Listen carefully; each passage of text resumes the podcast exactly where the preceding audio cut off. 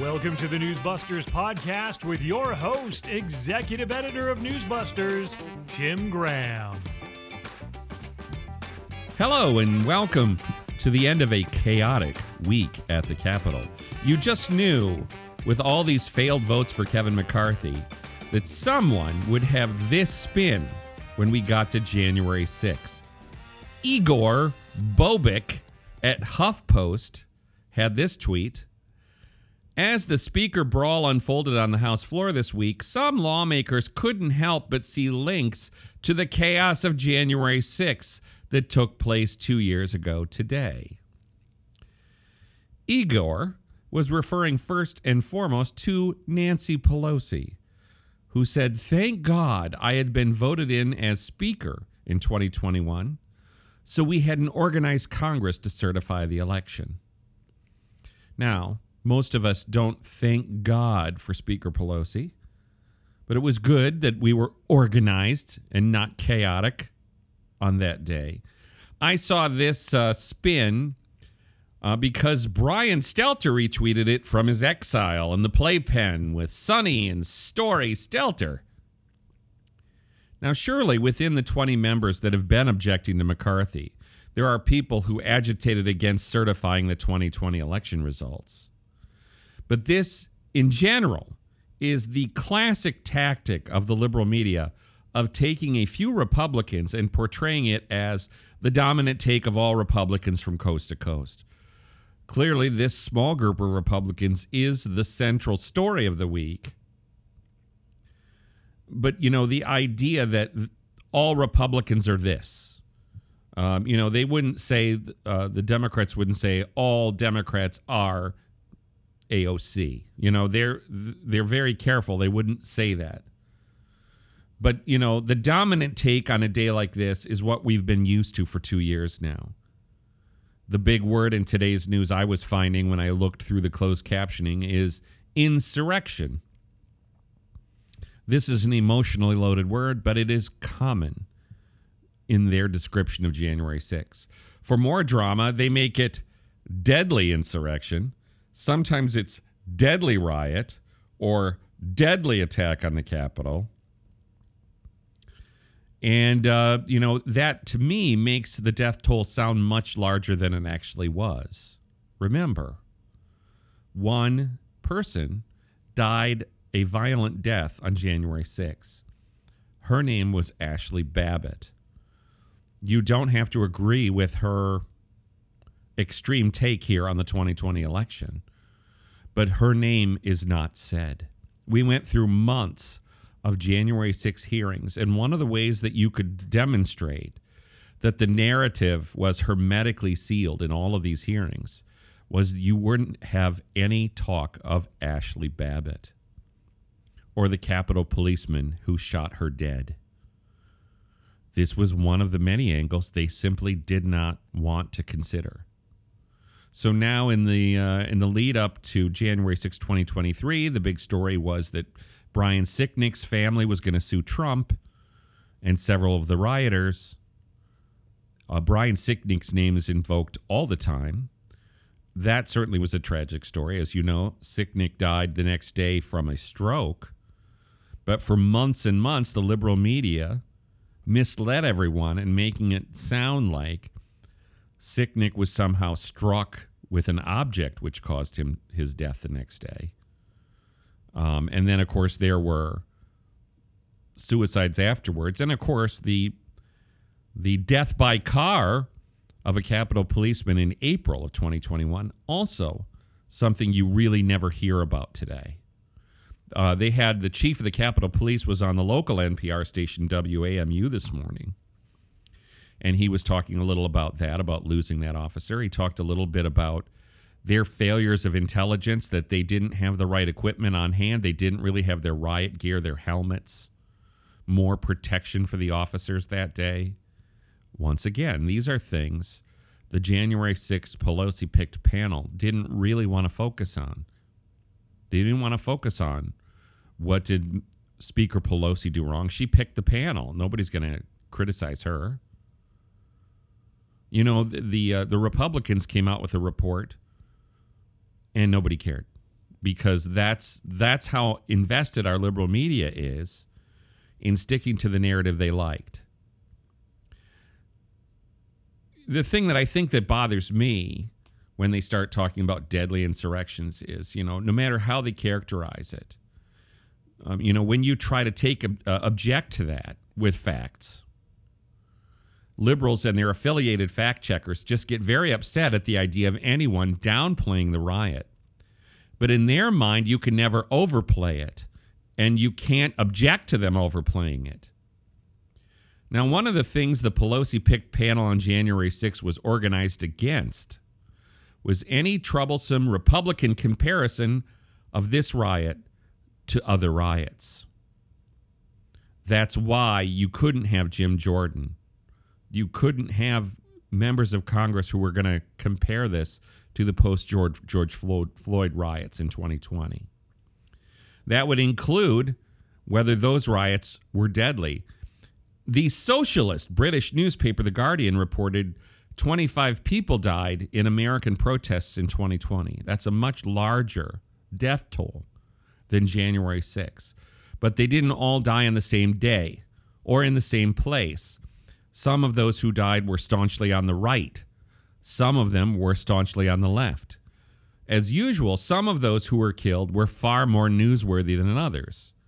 We can talk specifically about Kyle Rittenhouse shooting two activists in self defense in Kenosha, Wisconsin, in August of 2020.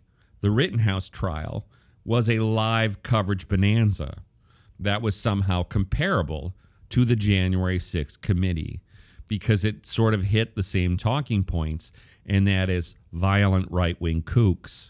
That was sort of the way they wanted to say something. Now, Darrell Brooks could run his car through a Christmas parade. That trial was not going to be a national phenomenon. That trial was barely noticed by the national media. But Kyle Rittenhouse, that was a huge deal. Now, on this second anniversary of the Capitol Hill riot, let us repeat for emphasis Riots are terrible, especially when they turn deadly. The Capitol Hill riot was worse than other riots because of where it occurred and on what occasion it occurred. It was an attempt to overturn certified election results. On a political or a small d democracy level, that makes it worse than other riots. But because reporters are Democrats and Democrats are reporters, our media won't use the word deadly insurrection to define anything that happened in Portland or in Minneapolis or in Kenosha. Our media never minded that Kamala Harris and other Democrats donated to funds that were all about springing rioters from prison. If our media wanted to look public spirited, if they wanted to look in favor of stable democracy and civility, they would report critically on all rioting. All riots would be discouraged. But they don't do that. They're just like Pelosi and her picked panel. Some riots are portrayed as good, they are a racial reckoning. Looting or rioting can be an acceptable tactic when it's employed by the right people on the so called right side of history or justice. And yet they turn around on us and spew outrage that conservatives are for violent political action. No one should be for violent political action in America. That should be the standard. That is not a high bar for the media to hit. In reference to this, our Curtis Houck tweeted out a clip from Wednesday night's Anderson Cooper 360. That's not a reflection of the ideological angles on the show. It doesn't rotate all 360 degrees. I mean, they should probably call it Anderson Cooper 015 degrees. Jonah Goldberg was on the set. He was, on this occasion, agreeing with everyone else that was present. He lamented the things that the thing that drives me crazy is that there is this widespread myth among many of my conservative brethren that being electable makes you more moderate, that being electable makes you part of the establishment. Now, look, on some level, anybody who's elected is they is the member of an establishment. Congress can be defined as an establishment. Now, obviously, there are members of Congress who are sort of bomb throwers. And yeah, there are social media and, uh, you know, uh, activism, activists in general can reward uh, extremist behavior or trolling behavior. We, we all understand that. But Curtis honed in on the part here where uh, there was the giggling and mocking the the members of Congress who were voting against McCarthy and people who dislike Mitch McConnell. Jonah Goldberg despi- described them as getting high on their own farts in the Fox green room. This, I mean, let's say, what is this? This is Trump tweet level toilet humor. Take a listen. There is no freaking establishment. If there was an establishment, this wouldn't be happening, right? This like the, there's there's Mitch McConnell, and that's about it, right? The, the Donald Trump is the establishment of the Republican Party to the extent that there is an establishment. But these guys, they have this fantasy, this sort of Don Quixote fantasy, that like the Nelson Rockefellers of the world are not only still alive, but like running everything. If Kevin McCarthy, who I'm a huge critic of and is, you know, is not reliable, and I understand why conservatives are uh, dislike him and all sorts of things, and why some moderates dislike him, but Kevin McCarthy would be, by almost any objective measure, one of the two or three most conservative Republican speakers in U.S. history, at least for the last hundred years. Paul Ryan was the most conservative speaker. This idea that being part of the establishment right. makes you a RINO squish loser is this fantasy that these guys are getting high on on their own farts and like Fox green rooms on, and it's nonsense. it's just absolutely. this is how you turn what should be a majority party into a minority party, into a rump party. The first emotional reaction of most conservatives to this clip is Goldberg somehow sounding like CNN's answer to Jimmy Kimmel making frat boy fart jokes about Fox News guests.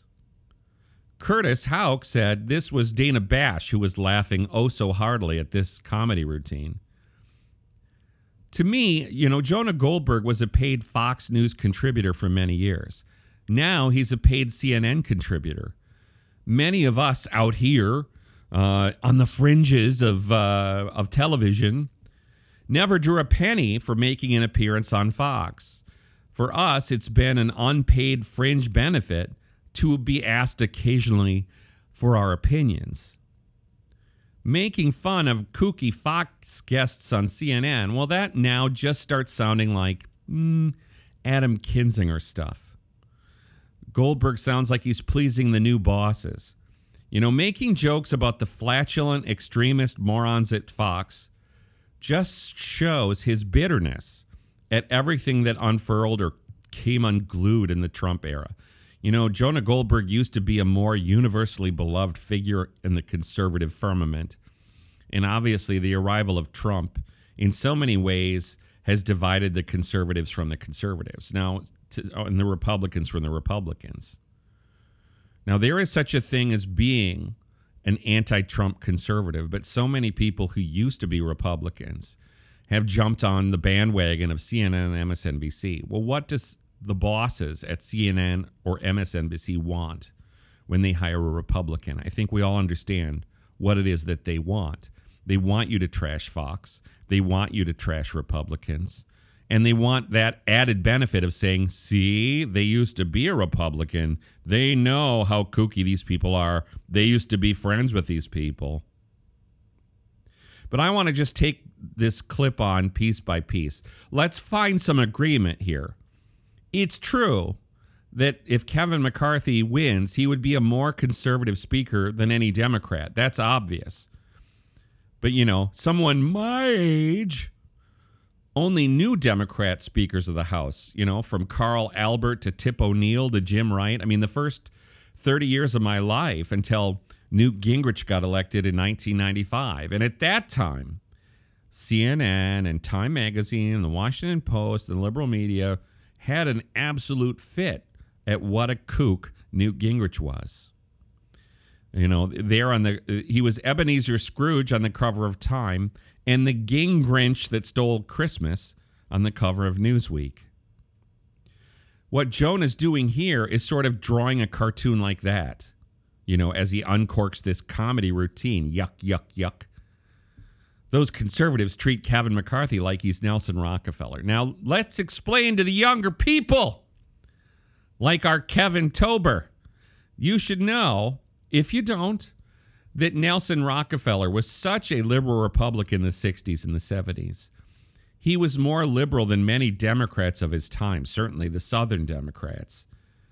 Now, Kevin McCarthy's more recent American Conservative Union score is a 74. That was his 2021 number. That's not a staunch number, but it's not a Rockefeller number. You know, Rockefeller would be like Connie Morella, it'd be like a 38. Uh, you know, maybe McCarthy would have a higher number if he wasn't in the leadership trying to make deals with the other party, or maybe if McCarthy wasn't in lead- leadership, his number would be lower. We don't know. But anyway, you know, when it comes to where the rebels here are coming from, part of the flavor in just the last few weeks is Mitch McConnell pushing through this monstrous $1.7 trillion Democrat omnibus spending bill that funds the federal government through next September. That has got to be considered a big reason for the House Republican unrest this week. This carries the heavy scent of McConnell letting the Democrat majority rule the budget for the first nine months of the new House majority. Now, Kevin McCarthy publicly opposed McConnell on that, but that's where the Nelson Rockefeller imagination kicks in. I mean, McConnell's push here just looks like letting the Democrats continue to pump up the volume, pump up the volume on the federal spending. Now, Jonah tried to claim the Republicans, and to some degree both parties, are determined to be minority parties, that they would rather be purists and raise money off their purity than compromise by actually putting competitive candidates in swing and competitive districts. Now, I think it's true that both parties are more ideological and more diametrically opposed than they were back in the 60s or the 70s or even the 80s. You know, since the Newt Gingrich era, we've seen a stauncher liberal Democrat base and a stauncher conservative Republican base. It doesn't mean they can't agree on something.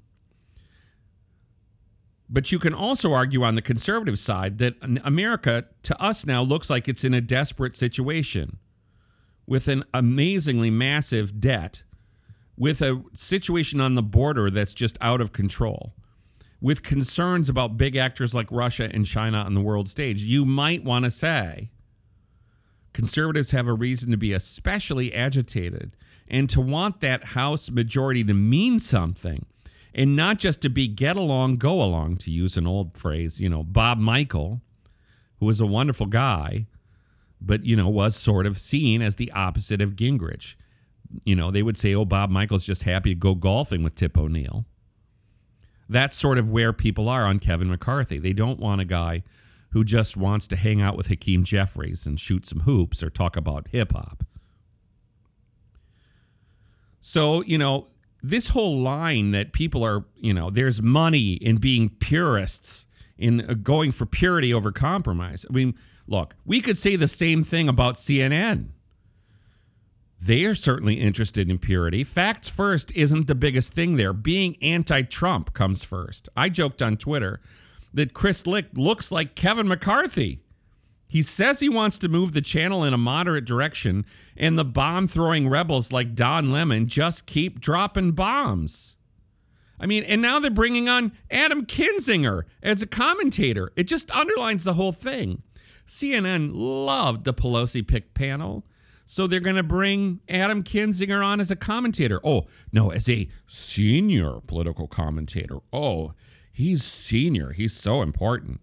Look, this is just a simple, factual demonstration. CNN is still trying to build an audience on the purity of its anti Trumpiness. You know, Adam Kinzinger used to be, i I'm sure, a reliable Republican vote, but what he was in the last two years was he and Liz Cheney made a bargain, and that is to reject the entire House Republican caucus and basically, in a sense, join the House Democrats by being on this January 6th committee. Now, that's not to say that the January 6th committee accomplished nothing. I think the Democrats think it very much accomplished the red trickle. I think that they think that that uh, you know focusing on January 6th endlessly made people uncomfortable, and people didn't want to vote for that because it felt like it was somehow against a stable democracy. Or you know they've constantly associated the Republican Party with Trump, and at this late date, because Trump refuses to concede, a lot of people have a distaste for Trump, and said we're going to vote against the Trump candidates. You know, you could you could argue that. But you know, the, the, the, to say, "Oh, there's money in purity," well, they they think that at CNN, right? I mean, certainly for Adam Kinzinger, there's money in purity. I mean, this is something that everybody lobs at each other. So you know, Jonah Goldberg joined CNN. Well, it's really easy to say, "Well, Jonah Goldberg's going to go on there and be a Kinzinger." Now that's up to him to decide. Does he want to be a, a more independent voice and actually speak on behalf of conservatives? That's up to him. I think he's done some of that. Nobody expects that Adam Kinzinger is going to do any of that when he comes on. You know, he's going to come on to do just exactly what the Nicole Wallaces do, then the Michael Steeles, you know, Charlie Dent. You know, these guys all come on and talk about what cuckoos they used to have to work with. Now, let's zero in for a minute on how much Jonah Goldberg hated the Curtis Houck take that his fart jokes show that CNN hates you and considers you enemies of the state. Now, John A. Daly, who helps ex Fox News commentator Bernard Goldberg commentate, tweeted out how Fox host Brian Kilmeade was calling the 20 McCarthy objectors insurrectionists, and then almost immediately retracting it, as he should. It's just like Dan Crenshaw somehow trying to suggest that the objectors were terrorists. You know, these are not accurate words. These are not things you should be saying. Daly tweeted, Where are the Newsbusters guys who were up in arms over Jonah just making a fart joke? As in, actually, here, not denouncing. Uh, not denouncing Kilmeade. He's saying, why don't we join in denouncing the McCarthy objectors? Now, I bring this up just to note this is how Jonah Goldberg replied to the Daly tweet about us. I like a lot of Newsbusters folks and find some of their stuff useful, but like Media Matters, most of what they do is just, quote, look at what the people we hate said, unquote, or, quote, look at how stupid the people we hate are for being upset at what the people we love said, unquote. In my script, I have this in bold type. This is a bulletin board quote from me as executive editor of Newsbusters. I'm going to save it. I'm going to look at it. I'm going to ponder it because I don't think we at Newsbusters want to just be hottakes.org. This is not just a video clip site, as useful as that can be. It is certainly standard daily newsbusters fare or the layup for us to say, check out the crazy Joy Reid outburst. But to call it most of what we do should not be true. That's why you put the quote up on the board. Even so, outbursts like Joy's, Joy Reid, Joy Behar, they are part of what brands CNN and MSNBC and CBS and PBS and ABC and their liberal tilt. Newsbusters critics should actually engage with what kind of content is in these blogs. Is it not useful to display them on the internet? Joy Reid uncorks these things like DeSantis loves death or Elon Musk loves apartheid. This is not to be categorized as just, hey, look at what people we hate said. What she says is an offense to truth which is what cable news operators are supposed to care about. We know the fact checkers, these so called independent fact checkers, don't care about Joy Reid's cartooning on a nightly basis. I don't want it to sound like we're just objecting to liberals saying liberal stuff. I mean, obviously, in that case, we could get up every day and say, well, hour on the hour, CNN's saying liberal stuff we don't agree with. MSNBC is saying liberal stuff we don't agree with.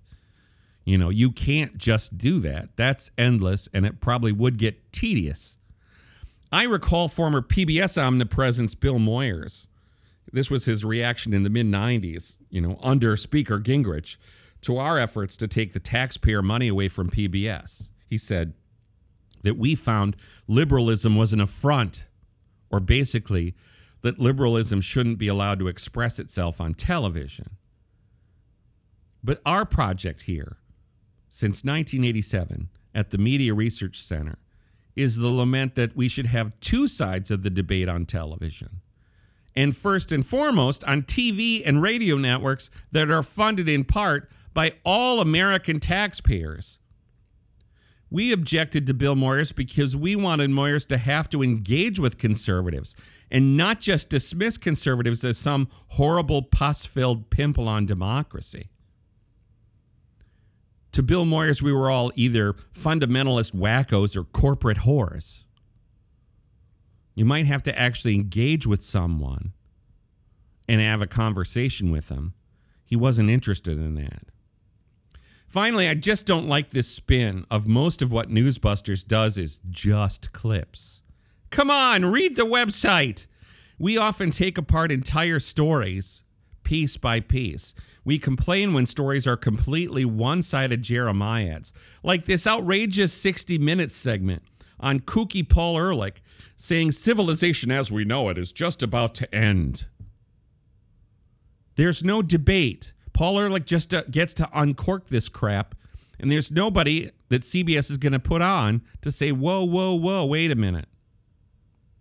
Scott Pelley could take two seconds to say, well, it wasn't all right in the population bomb in 1968. No, he was almost entirely wrong and almost comically wrong. And part of Ehrlich's problem is he always overstates. If you cared about the truth, you wouldn't go seeking out the one guy who overstates things the worst. We're on the edge of mass extinction. Now, if we said that on the conservative side, they'd be looking for your QAnon hat. Do they have a hat? I don't even care. You know, I'm not QAnon. I don't really care about QAnon. I'm probably undereducated about QAnon because I'm not like these Will Sommer guys who obsess over QAnon like it defines the entire Republican Party. Anyway, we do systematic research here, not just one clip in a cloud of dust. We're here to underline trends. Sometimes it's a trend over 24 or 48 hours. Sometimes it's a trend over one or two years. We will explore how the media employ words like controversial in a partisan way. I just did this with Title 42. Somehow, Title 42 was controversial because the liberals don't like it. Or terms like hard right. We're going to use hard right. We're not going to use the term hard left. Or deadly insurrection. We're going to use it for January 6th. We're not going to use it for 2020. So we break it down and we try to critique print media as well as broadcast media, even if you're like, well, that's not that interesting. Who wants to read a 57 paragraph article? Well, we'll do it for you. We'll break it down. You know, someone watching our web traffic might say, hey, guys, don't do PBS or NPR or, oh, USA Today. That's boring. But hey, our job here is to observe the entire wacky waterfront of leftist media starting with that so called public broadcasting system. Do you know when they passed the Public Broadcasting Act? It was all about they wanted you to observe uh, fairness and balance in all programming of a controversial nature. I mean, that is the most ridiculously underwatched legislative language of all time. Nobody has ever taken that seriously. But we try to take the spirit of that seriously in the way that we review the media here at Newsbusters. That's why you come to Newsbusters once, twice, 24 times a day. Thanks for checking in.